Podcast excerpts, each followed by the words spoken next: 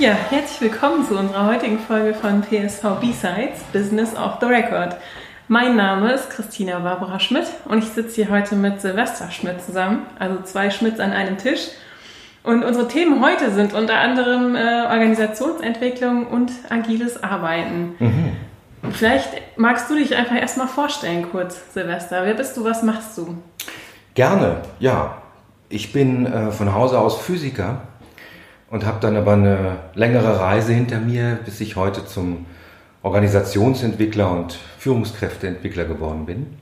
So Zwischenstationen waren äh, erstmal der, der Schritt von der Wissenschaft in die Beratung. Mhm. Das passierte, indem ich äh, Software entwickelt hatte auf der Grundlage dessen, was ich als, als Wissenschaftler ähm, erarbeitet hatte und die dann in die Industrie gebracht habe. Und damit verbunden waren dann so technische Beratungsleistungen und verstärkt dann auch äh, Thema äh, äh, Systemdynamik, mhm. dann auch Strategiesimulationen und das heißt, da kam dann diese Komponente Wirtschaft und Beratung dazu. Und äh, irgendwann habe ich dann gemerkt, dass der Mensch nicht ganz unwichtig ist bei dem ganzen Spiel und habe dann eine Ausbildung zum systemischen Business Coach und Organisationsentwickler gemacht.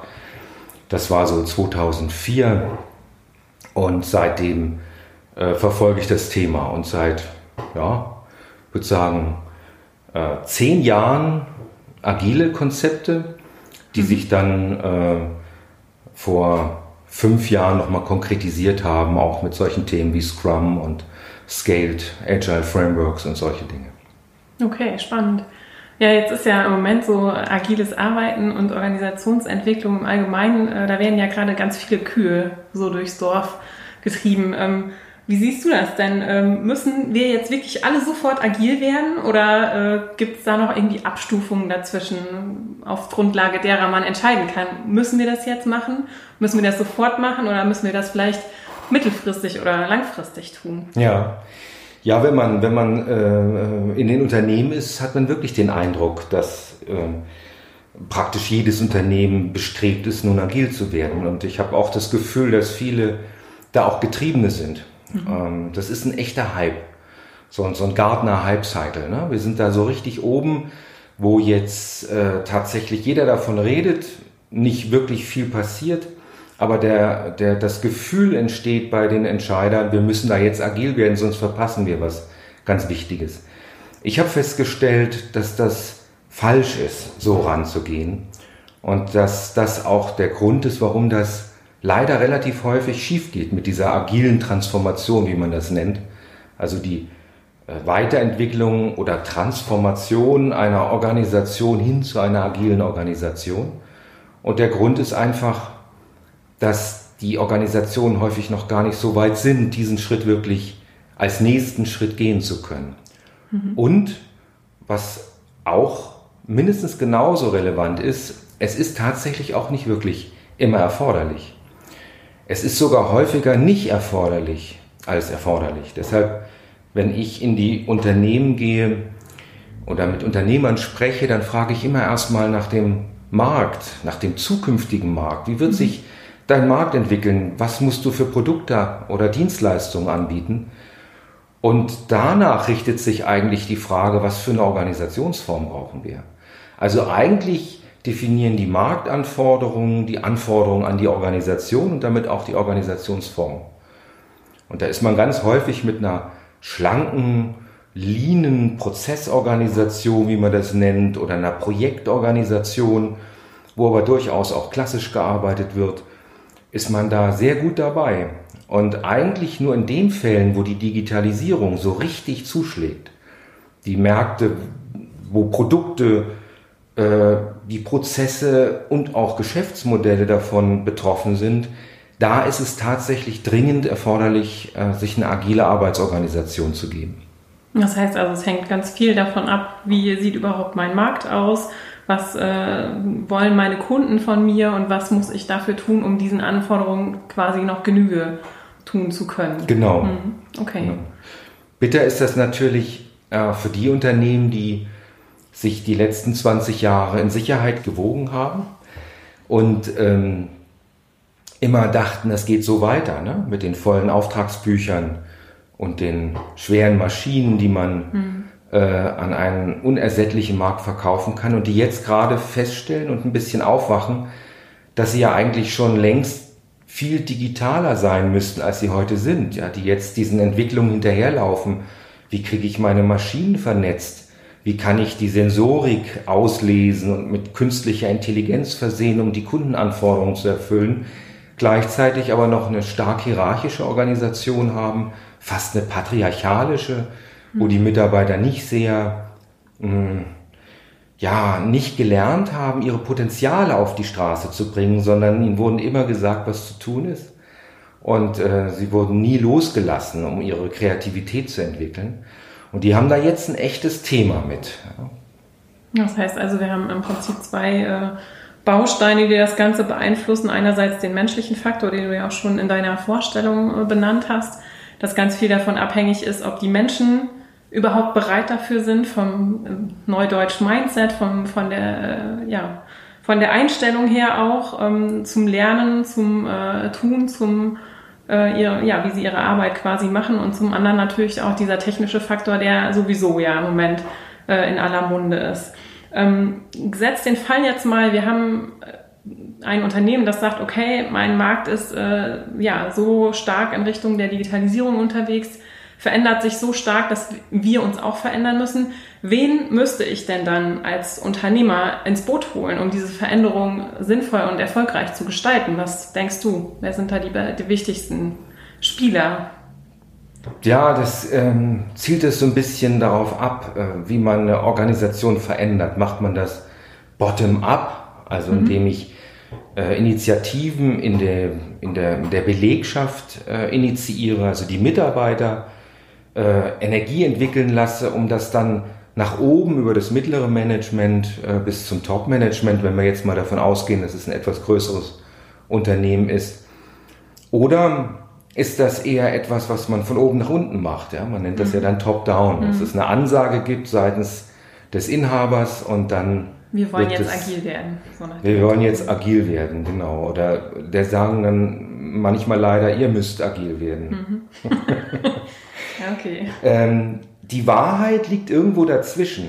Also, wenn wir tatsächlich ein stark hierarchisches Unternehmen haben, was auch eine gesunde Hierarchie hat, damit meine ich eine Hierarchie, die nicht von Machtstreben und von ähm, Status äh, beherrscht ist, sondern eine, eine, eine Hierarchie, die sich entwickelt hat, weil man sehr schlagkräftig sein will und sehr effizient sein möchte und das sich auch in den letzten Jahren bewährt hat, dann kann man sich diese Hierarchie zunutze machen, um schneller Veränderungen im Unternehmen herbeizuführen.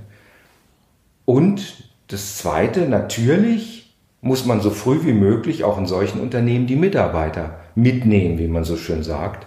Das ist immer häufig ein Lippenbekenntnis. Aber wenn man es ernst meint und Erfolg haben will, muss man sie tatsächlich mitnehmen. Und das heißt, wir müssen sie fragen, was denn aus ihrer Sicht die nächsten besten Entwicklungsschritte sind, wie Sie die gestalten würden und ähm, welche äh, Bedürfnisse Sie haben, die durch eine neue Organisationsform vielleicht befriedigt werden können. Also ich, man, manchmal nennt man das Gegenstromprinzip. Ja, man, man, man äh, gewinnt zum einen das Top-Management und äh, von oben nach unten und zum anderen die Mitarbeiter von unten nach oben. Und das trifft sich dann irgendwo in der Mitte beim Mittelmanagement, das dann auch manchmal ähm, unter Druck gerät und unter diesem Druck sich auch tatsächlich bewegt. Denn in den allermeisten Entwicklungsprojekten, also Projekten zur Organisationsentwicklung, ist das mittlere Management das, was am meisten blockiert. Nicht, weil die irgendwie nicht kompetent wären oder das richtig einsehen würden, dass das notwendig ist, sondern viel eher, weil sie häufig allein gelassen werden. Die Anforderungen gerade an das mittlere Management, also die Manager, die eigentlich im Unternehmen das operative Geschäft steuern, denen wird dann gesagt, passt mal auf, ihr müsst jetzt irgendwie neue Rollen einnehmen, ihr müsst jetzt alles, alle zum Coach werden, eure Mitarbeiter entwickeln. Und die haben ihr ganzes Leben lang sowas noch nicht gemacht, sondern sie haben Standards umgesetzt, Prozesse eingeführt, dafür gesorgt, dass die Mitarbeiter Prozesse verfolgen und nicht dafür gesorgt, dass die Mitarbeiter ihre Potenziale entdecken und ausschöpfen können. Und gleichzeitig werden ihnen aber nach wie vor die Ziele belassen, die Umsatzziele, die ganz knallharten KPIs, die äh, weiterhin erfüllt werden müssen und wofür die dann verantwortlich gemacht werden. Und das sollen sie jetzt aber bitteschön tun, indem sie ihren Mitarbeitern freie Hand lassen. Da entsteht eine extreme Überforderungssituation.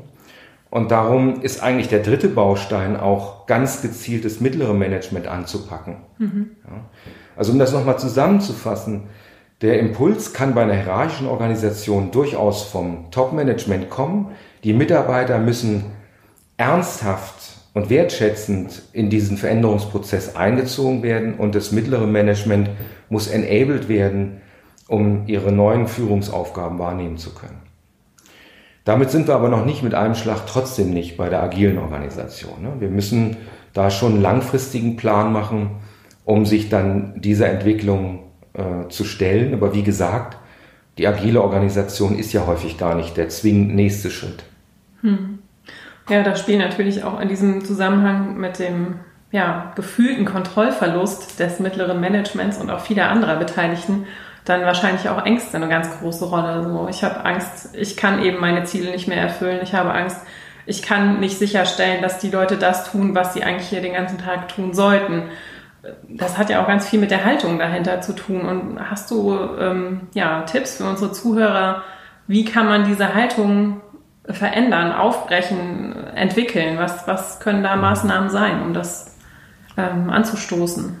Ja, das ist individuell sehr unterschiedlich, weil wir können genauso wenig wie wir von Mitarbeiter einfach als produktive Ressourcen reden sollten, können wir auch nicht von den Führungskräften im Allgemeinen sprechen. Wir müssen jede Führungskraft mit ihrer Besonderheit, mit ihrer Persönlichkeit ins Auge fassen und überlegen, was diese Führungskraft tun kann. Denn die Persönlichkeitsstrukturen von Führungskräften sind genauso unterschiedlich wie zwischen uns beiden. Und äh, es gibt nun mal ähm, bestimmte, man nennt das Grundmotive, die bestimmte Grundbedürfnisse bei einem Menschen befriedigen, die die Persönlichkeit sehr stark definieren. Es gibt nun mal Grundmotive, die ähm, sehr zugetan sind, was solche neuen Rollen mhm. wie äh, ein Coach sein, ein Enabler sein sind. Und es gibt aber auch Motive, die dem eher entgegenstehen. Äh, wenn ich zum Beispiel ein Mensch bin, der auch deshalb in einer straffen Hierarchie ist, weil ich gerne Karriere im klassischen Sinn machen möchte, mhm. also damit verbundene Statussymbole auch genieße und wertschätze und die wichtig für mich sind, dann werde ich immer ein Problem mit dem Thema haben, ich begebe mich jetzt auf Augenhöhe mit den Mitarbeitern, entwickle die, damit die am Ende den Job, den ich vielleicht früher gemacht habe, als Team viel besser erledigen können. Hm. Da gibt es dann einfach innere Widerstände, die, die, die wir ernst nehmen müssen und äh, die auch vor allen Dingen die Führungskraft ernst nehmen muss. Deshalb empfehle ich immer, Führungskraft, horchen dich mal hinein, warum bist du eigentlich in dieser Rolle, in der du heute bist? Bist du in diese Firma gekommen, weil die solche Strukturen hat, in denen du dich wohlfühlst, wo du auch sehr wirksam und erfolgreich bist, weil du schnelle Entscheidungen treffen kannst, weil du wirklich äh, guten Überblick hast und die Menschen sehr gut steuern kannst, dann bist du aber vielleicht nicht der Typ von Führungskraft, der Menschen für eine agile Organisation entwickeln kann. Und du würdest auch nie glücklich sein in einer agilen Organisation, weil dort ganz andere Werte eine Rolle spielen, als sie beispielsweise in einer Hierarchie äh, eine Rolle spielen. Und die anderen, die in sich spüren, Mensch, ich bin immer schon Führungskraft geworden, um andere Menschen zu entwickeln und das Beste aus ihnen hervorzulocken, das sind natürlich Kandidaten, die dafür ideal geeignet sind. Ja. Und die brauchen manchmal eine ganz einfache Kompetenzentwicklung, weil das ja mhm. durchaus Kompetenzen sind, die ja in der Vergangenheit nicht abgefordert wurden. Aber sie tragen das in sich, ja, auch äh, so eine, ja, fast eine, eine Mission. Ich möchte andere stark machen. Und dann fehlt ihnen manchmal nur die Mittel, das dann auch tatsächlich umzusetzen. Und Diesen Führungskräften rufe ich zu, macht eine ordentliche Führungskräfteentwicklung, lasst euch coachen. Mhm. Die Besten haben ein Coaching verdient. Und den anderen rufe ich zu, überlegt es euch gut, ob ihr da mitgehen wollt. Ist es nicht besser, sich Bereiche im Unternehmen zu suchen, die vielleicht weiterhin klassisch arbeiten? Da könnt ihr eure ganzen Potenziale auf die Straße bringen und weiterhin extrem wirksam sein. Hm. Ja, das heißt im Endeffekt natürlich auch, wenn man es äh, auf die Spitze treibt, dass es auch durchaus dazu kommen kann, dass man Menschen auf dem Weg verliert, die einfach sagen, okay, ich kann das nicht mitgehen, ich fühle mich damit nicht wohl oder ich fühle mich hier nicht mehr performant und dann quasi gehen. So, ne? Genau. Muss man dann auch ganz äh, klar so sagen. Das ist ja auch nichts Schlimmes im Grunde, wenn man damit wertschätzend umgeht. Das gehört dazu, wenn man verändert, und wir reden ja hier von Veränderung, dann wird es immer Menschen geben, die die Veränderung willkommen heißen und sich freuen, dass sich das jetzt in etwas Neues wandelt. Und es wird immer Menschen geben, die damit fremdeln und sich mit dem Neuen, was da kommt, überhaupt nicht identifizieren können. Und mit wertschätzend damit umgehen meine ich, dass man dann auch wirklich den Betroffenen hilft, den für sie richtigen Weg zu finden. Und das ist überhaupt nicht so aufwendig. Das ist, ich glaube, es wird nicht, es wird nicht oft gemacht, das muss ich dazu sagen, aber es scheitert mehr daran, dass man nicht genau weiß, wie, wie tue ich das? Wie kann ich diese Hilfestellung leisten, als dass das jetzt ein großer Zeit- oder Kostenaufwand wäre, das zu tun? Es ist auch eine Sache des Mindsets. Mhm. Schaue ich mir die Menschen in ihrer individuellen Unterschiedlichkeit an und sorge dafür, dass alle an die Stelle kommen im Unternehmen, wo sie am wirksamsten sind und am zufriedensten sind? Oder mache ich das mit der Rasenmäher-Methode und sage, das sind Führungskräfte, das sind Mitarbeiter, ich habe hier Aufgaben und die müssen die dann einfach erfüllen. Hm. Ja, jetzt ähm, spielt ja natürlich auch noch der Faktor eine Rolle, wenn ich jetzt in einem Unternehmen gewachsen bin. Ich war da vielleicht Auszubildender, ich bin dann äh, in die Fachkraftrolle gegangen, ich bin vielleicht dann irgendwann in die Führungskraftrolle gegangen. Ähm, das sind ja Entwicklungen, die Menschen prägen und die auch ganz oft ja hier bei unserem Mittelstand genauso passieren, dass äh, Menschen lange Jahre im gleichen Unternehmen sind und die haben natürlich dann entwickeln auch eine gewisse Betriebsblindheit und sind so in ihrer festen Denke drin, in den festen Strukturen. Und da stellt sich für mich so ein bisschen die Frage, macht das Sinn, da ganz bewusst Querdenker reinzuholen? Also Leute, die jetzt zum Beispiel aus anderen Disziplinen kommen, die vielleicht in dem Unternehmen nicht diesen Weg genommen haben von ganz am Anfang, ganz unten, in Anführungszeichen, bis ganz oben. Wie siehst du das? Mhm. Also Impulse Impulse, die abweichend sind von dem, was man kennt, sind immer wertvoll. Ich habe nur ein Problem damit, immer gleich dann daran zu denken, die Querdenker außerhalb der Organisation zu suchen. Ich habe festgestellt, wenn man den Menschen im Unternehmen Freiheiten gibt, wenn man sie tatsächlich beginnt, selbst steuern zu lassen, also Stichwort Selbstorganisation und eine gewisse Kreativität entwickeln zu dürfen, ohne sie immer gleich zu verhaften, die Idee, die du hast, wird die erfolgreich sein? Wie wird der Return on Invest sein, wenn wir das tun? Sondern tatsächlich das praktiziert, was über seit 40 Jahren unter dem Stichwort Fehlerkultur vorangetragen wird. Ich sage ja viel lieber Lernkultur weil es geht ja nicht darum, Fehler zu machen, sondern es geht darum, aus möglichen Fehlern zu lernen. Und eigentlich geht es darum, so viele Fehler so schnell wie möglich hintereinander zu machen, um maximal viel zu lernen. Also, wenn wir den Mitarbeitern, den Menschen, den Führungskräften im Unternehmen diese Freiheiten geben, dann wirst du feststellen, dass äh, ganz viel Querdenkertum auch dort vorhanden ist und entsteht. Das wird in der Regel nur unterdrückt. Aber wenn du ihnen die Freiräume gibst, dann entsteht das. Natürlich kann man das dann noch wunderbar äh, ergänzen und komplettieren, indem man externe Querdenker reinholt. Entweder dauerhaft, indem ich gezielt nach Menschen suche, die eben einen freien Geist mitbringen. Und äh, Bedingung ist allerdings auch dann, dass du die Strukturen intern so hast, dass sie das dann weiterhin behalten können und nicht eingenordet werden und ruckzuck selber in der Tretmühle sind, die bisher da war. Insofern musst du diese Freiheit geben, dieses Befreien der Organisation immer machen.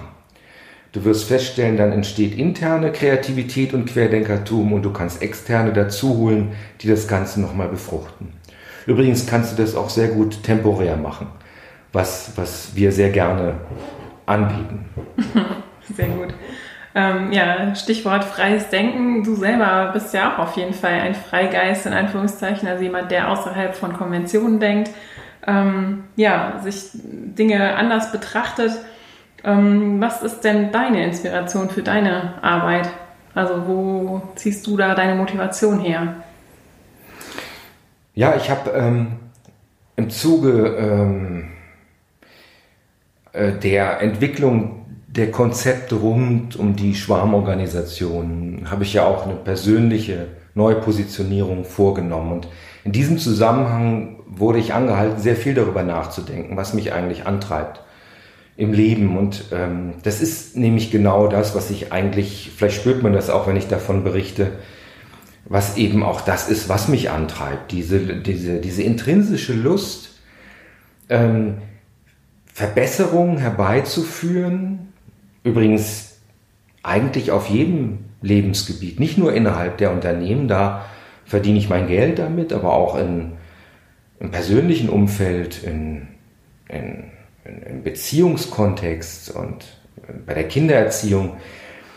Da also äh, mit, mit neuen Ideen und neuen Ansätzen Verbesserungen herbeizuführen, die also den Zustand, der dann danach ist, deutlich besser darstellt als vorher. Das ist eine Riesenlust. Das, also der Antreiber ist in mir, wie es ja übrigens bei jedem Menschen ist. Ne? Ich bin wieder bei diesen Motiven, von denen ich mhm. vorhin sprach. Jeder von uns hat solche Bedürfnisse und Grundmotive, die einen antreiben.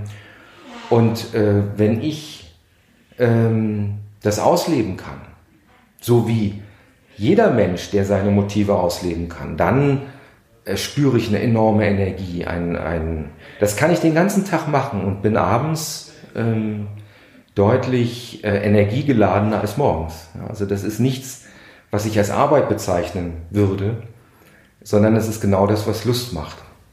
Ja, so, so bezeichnet man das dann als intrinsische Motivation. Ja, genau. Das finde ich super. Du berätst ja sowohl Konzerne als auch mittelständische Unternehmen. Was ist denn da aus deiner Sicht der Unterschied? Sind äh, Konzerne grundsätzlich einfach schon weiter, haben die bessere Ausgangslage oder äh, wandeln sich vielleicht sogar die kleinen Unternehmen schneller, weil sie agiler sind, weniger Tanker, mehr Yacht? Keine Ahnung, wie siehst du das? Also die Organisationen, die haben so eine evolutionäre Entwicklung die, äh, das ist, kann man sehr schön im Kontext des Graves Value System nachlesen. Wenn man das auf Organisationen überträgt, dieses Konzept, dann stellt man fest, dass es da eine Entwicklung gibt, die so beim Patriarchat beginnt, also eine väterliche Führungskraft, die seine Mitarbeiter wie seine Schäfchen hütet und ähm, mhm. ihnen viel Last der Welt äh, abhält, über eine hierarchische Struktur, wenn dann also das Patriarchat sich wandelt ähm, und dann weiter hin zu einer funktional organisierten Organisation und einer Matrixorganisation und so weiter. Und der wesentliche Unterschied, den ich feststelle, ist, dass, dass ähm, viele mittelständische Unternehmen äh, durchaus patriarchalisch organisiert sind und diesen, diesen, dieses, dieses, diesen Mindset, diesen Duktus auch selbst dann, wenn sie wachsen und äh, so zu sogenannten Hidden Champions werden, also durchaus Weltmarktführer in ihren äh, Branchen, aber immer noch dieses patriarchalische durchdringt und wenn es ein sehr stark wachsender Markt ist, wandeln sie sich zur Hierarchie und wie ich vorhin schon mal erwähnte, häufig zu einer guten Hierarchie, weil es von einer positiven äh, Wertesystem gestützt ist.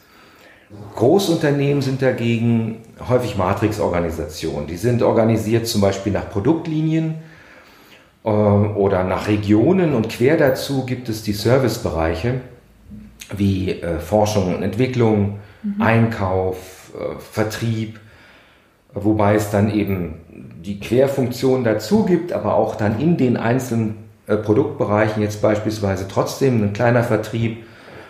Und allein schon beim Erklären wird deutlich, ähm, wir können da nämlich noch ein paar Dimensionen dazu packen, wie kompliziert solche Strukturen sind. Darum sind Großunternehmen häufig von Bürokratie dominiert, von Standards und Normen, von bis ins feinste detaillierte Prozesse und IT-Systeme, die diese Prozesse unterstützen und Schulungen, die die Mitarbeiter darin bestärken sollen, diese Prozesse zu verstehen und zu befolgen.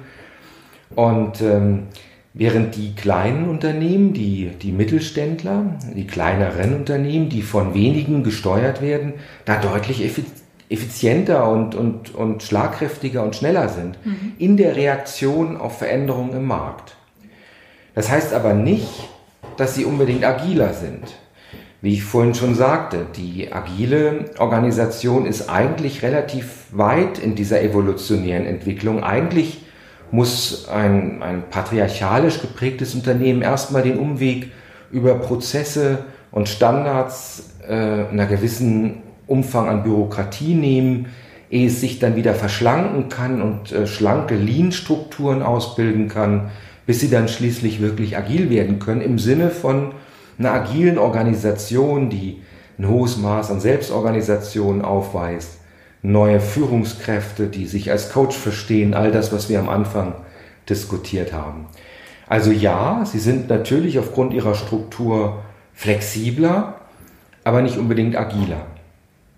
Die großen Unternehmen haben beim Thema agile Transformation natürlich ein Riesenbrett zu bohren oder ein riesen unheimlich dickes Brett zu bohren äh, weil da äh, allein schon aufgrund der schieren Größe, der Vielzahl an Menschen, ähm, die alle äh, auch aus unterschiedlichen Gründen in dieser von Sicherheit, Ordnung und Regulierung dominierten Organisation sind, äh, alle mitgenommen werden müssen. Es ist also vom Aufwand her größer, aber sie sind im Grunde näher dran an der agilen Organisation. Äh, in meiner Praxis ist es dann so, dass man sich da durch Pilotbereiche herantastet. Man sucht sich aus einer großen Organisation die Bereiche heraus, die vielleicht auch am weitesten sind und wo auch das Thema Digitalisierung am äh, virulentesten sind. Und dort beginnt man mit einer agilen Transformation, definiert die Schnittstellen zu den Restbereichen des Unternehmens mhm. sehr genau und sorgfältig. Und da beginnt man dann praktisch wie so ein Puzzle damit einzelne Puzzlesteine zu agilisieren, bis dann schließlich irgendwann das gesamte, der gesamte Konzern mehr oder weniger agil ist. Aber auch da nicht insgesamt, das macht gar keinen Sinn. Ich brauche in der Buchhaltung, im, im Reisekostenmanagement, ich brauche auch häufig im Einkauf jetzt keine agilen Strukturen. Da bin ich mit, mit klar, ähm, klar formulierten, regelbasierten, prozessorientierten Organisationen viel besser dran. Ja, ja das finde ich auf jeden Fall auch eine spannende Erkenntnis, dass man auch tatsächlich sagen kann, agil ist nicht das Allheilmittel und überall angebracht. Absolut. Sondern es gibt auch Bereiche, in denen es einfach ähm, so bleiben kann, wie es ist, weil es eben feste Strukturen, feste Prozesse gibt, die da an der Stelle auch Sinn machen. Ähm, jetzt mal noch zu einer etwas äh, kontroversen Frage. Man spricht ja oft von äh, Provinz und hier bei uns in der Region ja von der Provinz voller Leben. Ähm, wie siehst du denn das Thema? Ist grundsätzlich ein Ballungsraum oder ähm, ja, so eine, so eine große Sammlung von Industrieunternehmen ähm, an einer Stelle besser geeignet für Transformation als jetzt so eine Provinz, wo dann vereinzelt mal hinter dem grünen Berg irgendwo ein Unternehmen auftaucht? Gibt es da irgendwie Zusammenhänge oder befruchtet sich das vielleicht sogar gegenseitig, wenn da viele an einer Stelle sind? Koordinieren die vielleicht ihre Prozesse oder ihre Anstrengungen? Also, ob da eine räumliche Nähe wirklich der entscheidende Faktor ist, glaube ich eigentlich nicht. Es ist eher eine Frage des Austauschs und des Netzwerkens. Und da sehe ich theoretisch zumindest, zur Praxis komme ich gleich, keine grundsätzlichen Unterschiede. Was ich feststelle, ist, dass natürlich in großen Unternehmen sind die, äh, werden die ja sehr stark penetriert von Unternehmensberatungen, äh, wo jedes, äh, jedes Beratungshaus die neuesten Konzepte versucht ins Unternehmen zu bringen. Und dadurch sind die ganz automatisch, was das betrifft, ganz vorne, ich mache in der Luft die Anführungszeichen, mit dabei, denn jedes neue Konzept ist nicht unbedingt ein gutes Konzept. Aber ja, große Konzerne kennen einfach alles, was es gibt. Die sind gut informiert. Es gibt dann interne Champions, die sich auf ein neues Konzept stürzen, das entwickeln, das im Haus ausprobieren. Da sind dann auch die Ressourcen dafür da. Da kann man jemanden oder ganze Teams einfach mal abstellen, um etwas zu testen und dann weiterzuentwickeln oder zu verwerfen, um dann was Neues zu tun. Diese Voraussetzungen hat man im Mittelstand in der Regel nicht. Dort wird sehr viel genauer auf äh, Investitionen geguckt, was Zeit und Geld betrifft, einfach aufgrund der natürlichen Restriktionen.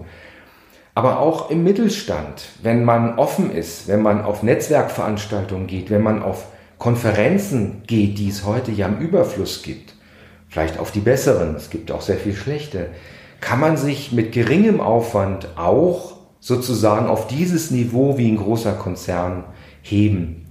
Und ähm, wenn man dann noch das Glück hat, mit, mit anderen Unternehmern aus der Region zu Netzwerken, ein vertrauensvolles Verhältnis aufzubauen, Erfahrungsaustausch zu betreiben, dann kann man da sehr viel voneinander lernen, ganz praktische, konkrete Tipps bekommen und sich da auch gemeinsam weiterentwickeln. Leider ist es noch nicht so in dem Maße. Das Gefühl, was ich dazu habe, ist, dass es vielen Mittelständlern im Moment noch zu gut geht, um das mal so zu sagen, als dass sie sehr viel Zeit und Engagement darauf verwenden, genau diese Impulse einzusammeln von außen. Also manchmal, wenn ich mit einem Mittelständler spreche, zeigt er voller Stolz zu Recht auf seine 130-jährige Tradition und verweist auf seine vollen Auftragsbücher, die noch bis weit ins äh, Mitte des nächsten Jahres reichen und sagt einfach, du für neue Sachen, wie du sie jetzt da vorschlägst, haben wir keine Zeit. Ähm, ich habe große Sorgen, dass diese Haltung, die tatsächlich sehr verbreitet ist in der Provinz, wie du es genannt hast, äh, ganz schnell zu einem üblen Bumerang werden kann. Gerade jetzt, gerade in den letzten Jahren vor allen Dingen in den kommenden Jahren, wo die Digitalisierung jetzt wirklich in jeder Ecke spürbar werden wird und die Kompetenzen, um das zu stemmen, äh, nicht mal eben durch einen zweiwöchigen Kurs erlernt werden können, sondern ein absolut fokussiertes und mit großem Engagement betriebene äh, Entwicklung zugrunde liegen muss, um diese Kompetenzen aufzubauen, um da mitspielen zu können. Und da wird diese Haltung für viele Unternehmen ähm, riskant werden. Ja. Und da sind die großen Unternehmen ja viel weiter. Also was das Thema digitale Transformation betrifft, haben alle großen Unternehmen, in allen Unternehmen, in denen ich tätig bin, das sind ja häufig auch Digitalisierungsprojekte, ähm, sind da schon seit Jahren dabei. Es gibt Rückschläge, es wurden Fehler gemacht, äh, weil es nicht ganzheitlich angegangen wurde, aber die sind trotzdem mit so einem Nachdruck dabei. Da hat der Mittelstand jetzt einfach noch eine riesen Strecke vor sich. Und ich momentan tingeln wir so ein bisschen durch die Lande und versuchen aufzurütteln, damit da etwas geschieht jetzt. Und ähm, denn mir liegt der Mittelstand wirklich am Herzen und ich habe da eine ernsthafte Sorge. Hm.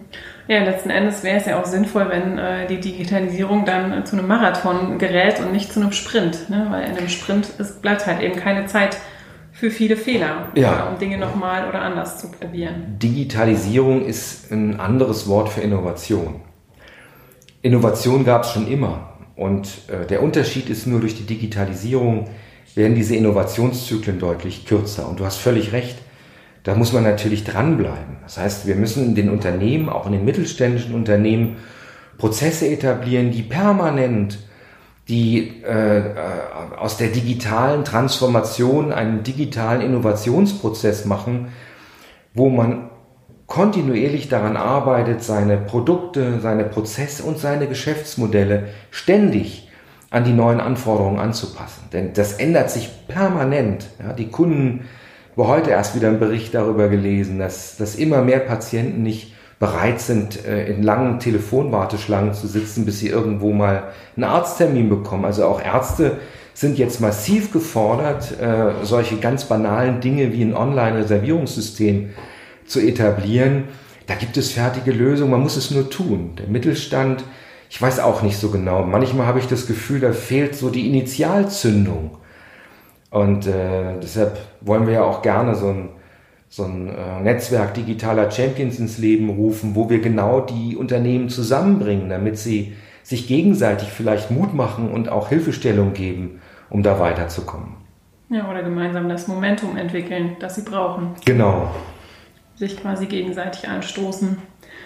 Ähm, jetzt mal ganz konkret gefragt, was ist denn aus deiner Sicht, kannst du einen wichtigsten Faktor für eine erfolgreiche Initialzündung benennen? Richtung agile Transformation mhm. oder Richtung Digitalisierung? Richtung agile Transformation gefragt. Es muss Unzufriedenheit wahrgenommen werden. Es muss ähm, eine, eine agile Transformation macht dann Sinn, wenn alle Beteiligten spüren, hier läuft was schief. Das kann man an vielen einzelnen Aspekten festmachen. Das kann sein, dass man das Gefühl hat, die Kundenanforderungen nicht mehr wirklich erfüllen zu können oder einfach zu langsam zu sein, dass die Entscheidungswege als von allen Beteiligten, auch den Führungskräften, als viel zu träge und zu langsam empfunden werden. Und die Initialzündung entsteht dann, wenn man diese Unzufriedenheit mal explizit macht, thematisiert. Das gelingt uns häufig in solchen Orientierungstagen, wo man darüber nachdenkt, wo stehen wir eigentlich und wo müssen wir hin um dann deutlich zu machen, Leute, es ist doch schon so viel im Argen und die agile Organisationsform könnte die Lösung sein, um all das äh, aus der Welt zu schaffen. Äh, das ist dann die Initialzündung. Aus solchen Momenten heraus, einer Betroffenheit, die da entsteht, mit einem gleichzeitigen Erkenntnis, dass das, dieses agile Konzept da Lösungen anbietet, das ist der Moment, wo wirklich was in Bewegung gerät. Ja, letzten Endes kann man das ja so formulieren, dass der Leidensdruck hoch genug sein muss, so ein Stück weit, ne? Genau, aber auch bewusst wahrgenommen wird. Wenn, wenn du jemanden fragst im Unternehmen, leidet jeder. Der Unternehmer leidet an den schlechten politischen Rahmenbedingungen, an der schlechten Infrastruktur, an zu geringer Bandbreite. Der Mitarbeiter leidet an schlechtem Gehalt, äh, schlechten Betriebsklima, die Führungskraft an der Überforderung, viel zu viel Arbeit, 60 Stunden Woche, jeder leidet irgendwie. Aber die Ursachen mal darauf zurückzuführen, was wirklich im Argen liegt, dass es die Entscheidungskaskaden sind, dass es die Bevormundung ist von hochkompetenten Experten im Unternehmen, all diese Elemente, die am Ende durch eine agile Organisation aufgelöst werden, das ist der eigentliche Punkt. Ja, und gesetzt den Fall jetzt auch hier wieder. Wir haben diesen Punkt erreicht, wir sind völlig unzufrieden und möchten uns dem Thema gerne annähern. Ähm, könntest du zum Schluss unseren Unternehmen, die vielleicht oder unseren Unternehmern, die zuhören, noch einen Tipp geben, wie sie sich dem Thema am besten annähern können, wenn sie sagen, okay, wir möchten das Thema jetzt angehen. Wo findet man dann den Anfang? Also da würde ich äh, ganz pragmatisch anfangen, wenn man es aus eigener Kraft tun möchte, was ja häufig das Anliegen gerade mittelständischer Unternehmen ist die ein bisschen fremdeln mit dem Thema externer Experte reinholen, dann suche ich mir ein wichtiges Projekt, was jetzt wirklich komplex sein wird, wo man nicht genau weiß, ähm, wie wir das wuppen werden, ja, wie da der richtige Lösungsweg ist. Vielleicht kennen wir nicht mal alle Kundenanforderungen und können sie auch nicht einfach ermitteln. So ein Projekt suche ich mir raus. Dann schicke ich zwei, drei Leute auf eine Scrum-Schulung. Das sind äh, zwei, drei Tage, die, die investieren in eine Product Owner Schulung. Dann kommt so das Wissen eines agilen Frameworks, nämlich des Scrum Frameworks ins Unternehmens, nämlich egal, wo man anfängt. Scrum ist einfach eine konkrete Manifestation agiler Ideen, zusammengefasst in ein handhabbares Modell. Das kann ich äh, durch einfache Schulung ins Unternehmen holen und dann suche ich mir auf freiwilliger Basis Leute, die auch Lust dazu haben, die Scrum Master, wie die dann heißen, also die, die das äh, Thema, dieses Framework dann beherrschen, machen eine interne Schulung, vermitteln die Grundideen an, an Agile und an Scrum. Dann finden sich Mitarbeiter, die sagen, hey, da haben wir Lust, wir möchten in diesem Projekt mitarbeiten und dann macht man das einfach als Pilot. Und nicht mit dem Anspruch, am Anfang alles richtig zu machen, sondern einfach mal anzufangen. Das Tolle an Agil ist, dass es praktisch keine Planungszeit mehr gibt, sondern wir sagen, wir machen dieses Projekt und morgen, nach den Schulungen, die ich nannte, fange ich an und setze es um. Wenn man eine Nummer sicher sein will, dann holt man sich einen agilen Coach für das erste Projekt ins Unternehmen. Das ist mit ein paar Tagen äh, realisierbar, der dieses agile Projekt ein bisschen begleitet, die Scrum Master nochmal fit macht. Da äh, geht man einfach in weniger Fehlersackgassen. Ne? Die kann man den Weg abkürzen. Das Return on Invest ist deutlich höher, mhm. weil man einfach viel schneller zum Erfolg kommt. Aber dann hat man erste Erfahrungen mit diesem agilen Ansatz und kann für sich auch entscheiden, ist das was für uns oder nicht und kann dann die nächsten Schritte planen. Ja, finde ich einen guten Tipp. Einfach mal machen, einfach mal äh, Annäherungsängste beiseite lassen und das Thema mal angehen, weil äh, das schon ja, sehr gut, ein sehr guter Start in das ganze Thema sein kann. Lieber Silvester, vielen Dank für deine Infos. Ich glaube, wir haben jetzt einen guten Rundumblick auf das Thema geworfen und äh, hoffentlich auch ein paar spannende Infos zusammengetragen hier für unsere Zuhörer. Ja, mein herzlicher Dank gilt dir. Und das war's für heute mit unserem Podcast B-Sides. Vielen Dank. Danke dir auch.